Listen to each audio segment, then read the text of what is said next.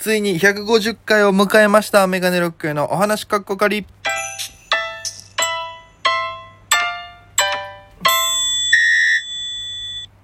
ぽいぽいメガネロックへです。よろしくお願いします。この番組は僕が毎日配信でお届けしている番組となっております。アプリでお聞きの方は番組をクリップ、それ以外の方は、えーハートニコちゃんネギでタップ応援よろしくお願いいたします。ということで、えー、なんとか、えー、まあ、えー、まとめ撮りとかいろいろありましたけど、えー、150回を迎えることができました。ありがとうございます。聞いてくれてる、クリップしてくださってる31名の皆様のおかげでございます。ありがとうございます。えーぜひね、え今後とも、えーよろしくお願いいたします。ということで、まあ、その、まあ、150回迎えたのでね、うん、なんかこの自分に対する、自分のこのラジオの中で結構ね、あの、好きなラジオの部分が、まあ、あるんですけども、それをちょっとね、いろいろ今日はもうなんかラジオ全体で今日ちょっと話したいことをざっくばらんと話していこうかなと思うんですけど、その、僕はラジオが好きなのが、まあ、この自分も、こうね、喋るのが好きですし、まあ、そういうのもあるんですけども、実際に沖縄にいた頃に番組させていただいた時とか、唯一、その自分の中でそのトークね、一週間あったことをこう何喋ろうかなとか、どういう風にしていこうかなっていうので、めちゃくちゃ考えてて、で、やっぱその、昔と今の大きく違うっていうのはその、ツイキャスとかね、ウェブ配信がプラスされてるとこなんですよね。あと全国どっからでも聞けるとか。やっぱ、そういうのが加わることによってどんどんまた幅が広がってきてると思うんですけど、その中でね、またこういう一般の人とかね、あの、全然そういう芸人とかもできるアプリがこういう風にできてるわけですから、なんか昔じゃ考えられないことですからね。その発想もなかったですし、だからなんかいろんなのがあるなと思いながらやってるんですけども、その中でもやっぱ僕が今でもその、あいいなと思うのは、あの、やっぱその、リクエストっていう、うラジオの、なんだろう、その、部分というか、うん、企画というか、なんというかね、リクエストがすごく大好きなんですよ。それこそ僕、あの、まあ、その、なんだっけ、えー RBC の i ラジオであった、えーまあ、今も放送されてます日曜日の7時からやってる、カデカルサトシのナンクルラジオっていう、あの、もう沖縄芸人界の大先輩のカデカルサトシさんの番組に、あの、お手伝いでずっと行ってたんです。見学兼お手伝いみたいな感じで。で、えーこう、まあ、カデカルさん自体はすごく、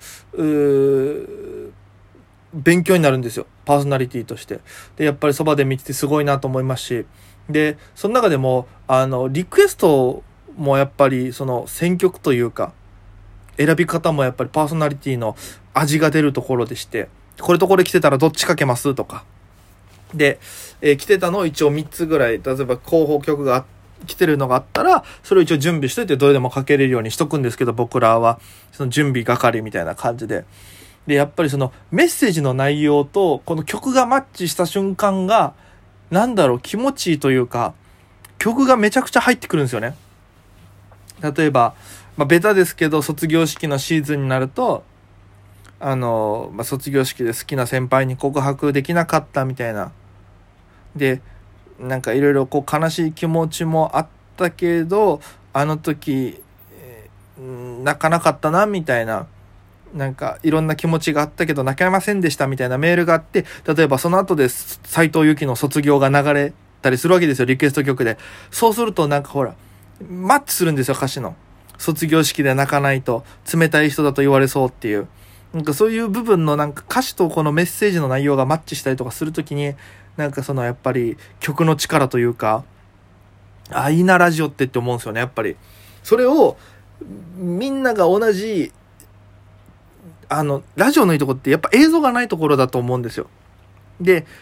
例えば卒業式の話をした時に、やっぱり、んね、映像があると、もうこれっていう一個提示されてるものがあるから、そこから比べて、あ、自分の時そうじゃなかったな、こうじゃなかったなとか、なんか、あ、こんな教室なんだとか、なんかもう情報が多すぎて共感できない部分が多少出てくると思うんですよ。でもラジオっていうのはそういうのが全くないフラットな状態から、例えば教室ってワードが飛んできたら自分の教室を考えるわけですよね。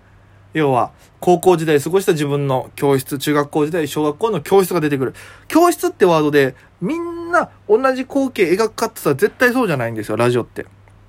だからそのパーソナリティのね、喋りのこう、レパートリーとかね、ボキャブラリーそういうのが求められると思うんですけども、やっぱみんながその話を聞いて自分が一番近いものを想像して近い部分で共感し合えるっていうのはラジオのすごくいいとこだと思うんですよ、僕は。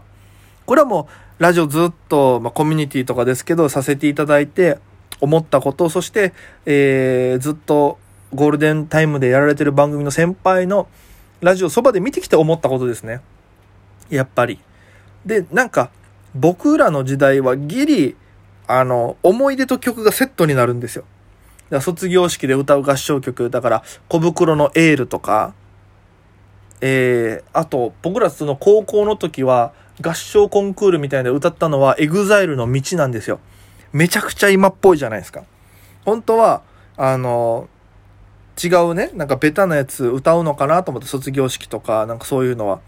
昔からある、えー、白い光の朝に山並みは萌えて、みたいなあるじゃないですか。あれの旅立ちの日にか。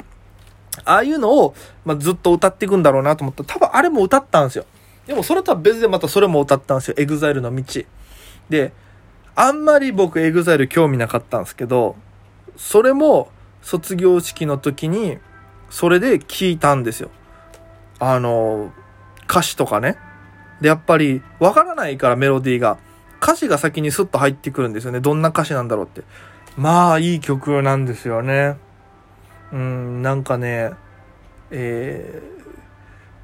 えー、わーな、歌詞忘れちゃったな でもすごくいいなと思ったんですよ。で、だから、ああ、でもな、そのなんか僕素晴らしいとか、めっちゃ面白いとかっていう言葉を今あんまり言わないようにしてるんですよ。ちょっと話変わりますけど。なんでかっていうと、その、そういうところで面白いとか素晴らしいって使うのやめようと思ったのが、最近その、全米は泣かないっていう、あの、吉本のグランジってトリオの5名さんが書いた本があって、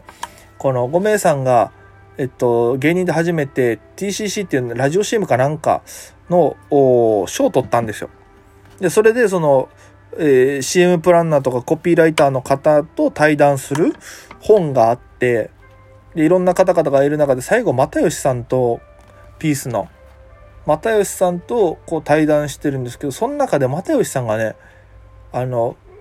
面白いとか素晴らしいっていうのはもう評価してないに等しいと。なんかもうそれはもう分かってることじゃないかと。面白いっていうのは。だからそれ以外の言葉で言うのが芸人だみたいな。その傑作とか感動したとかそういうワードは普通に考えたら僕は使わないですよ。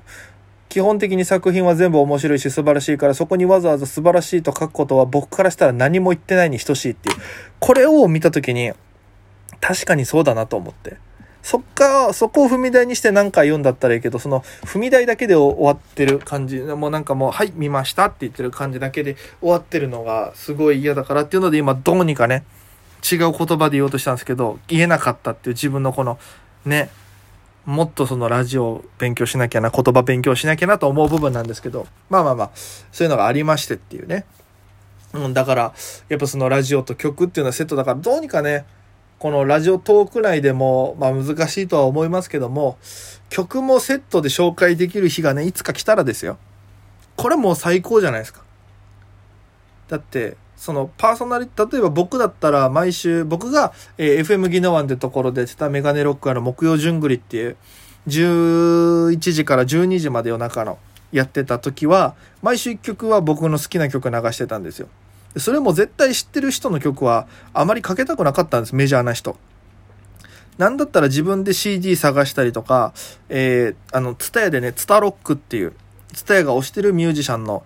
えー、若手バンドとかの曲が入った CD があるんですけども、それ借りていいなと思った人の流したりとか、自分で YouTube からいろいろ調べて聞いたりとか、なんかラジオをね、実際にやってる時はすごく全部アンテナ張ってたんですよ。流行りもそうですけど。うん。だから、この僕が芸人として今やってる上での基礎というか、アンテナの張り方とか、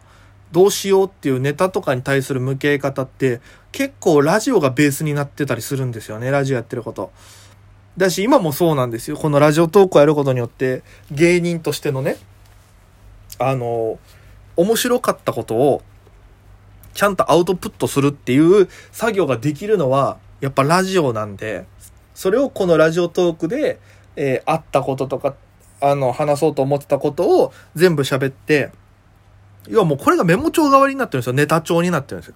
トークライブがあります。最近トークライブとか出るんですけど、なんか面白い話ないかなと思ったら、とりあえず全部一回この自分のラジオトークを見返すと。で、あ、この時にしてたあの話使えるかなと思って聞き直したりとかして、喋ったりするんで、もうだからこれほぼほぼネタ帳と一緒です、僕の中で。ラジオトークはネタ帳です。そうそうそう。だから、うん、なんかそれは絶対怠っちゃいけないなと思ってるんで、えー、まあ、ホワイ配信できない日があったらその分だけちゃんと配信するっていうのは決めてやってきて。で、結構飽き性なんですけども、それでも150回ね、毎日、こう配信し続けることができてるっていうのはすごくありがたいことでして、ちょっとね、えー、今後また200回、えー、100、250、1000回と、まあ、500回はね、目標でいきたいですね。とりあえず毎日配信で。面白くなかろうが、面白かろうが、毎日配信してる。ね。面白くない時があった方が面白いじゃないですか、逆に。本当にこの人何もなかったんだな、みたいな。そういうのがあってもいいと思うんでね、えー、一日一日を楽しんで聞いてもらえるような番組にこれからもいたしますので、どうか皆様ですね、えー、お力添え、そして応援の方よろしくお願いいたします。ということで本日はここまでです。えー、今度のライブは日曜日に、えー、12時半、そして、夜の19時ぐらいからですかね。2つライブ出ますので、ぜひよろしければ遊びに来てください。お願いします。ということで、えー、ご清聴ありがとうございました。それでは皆様、また今夜。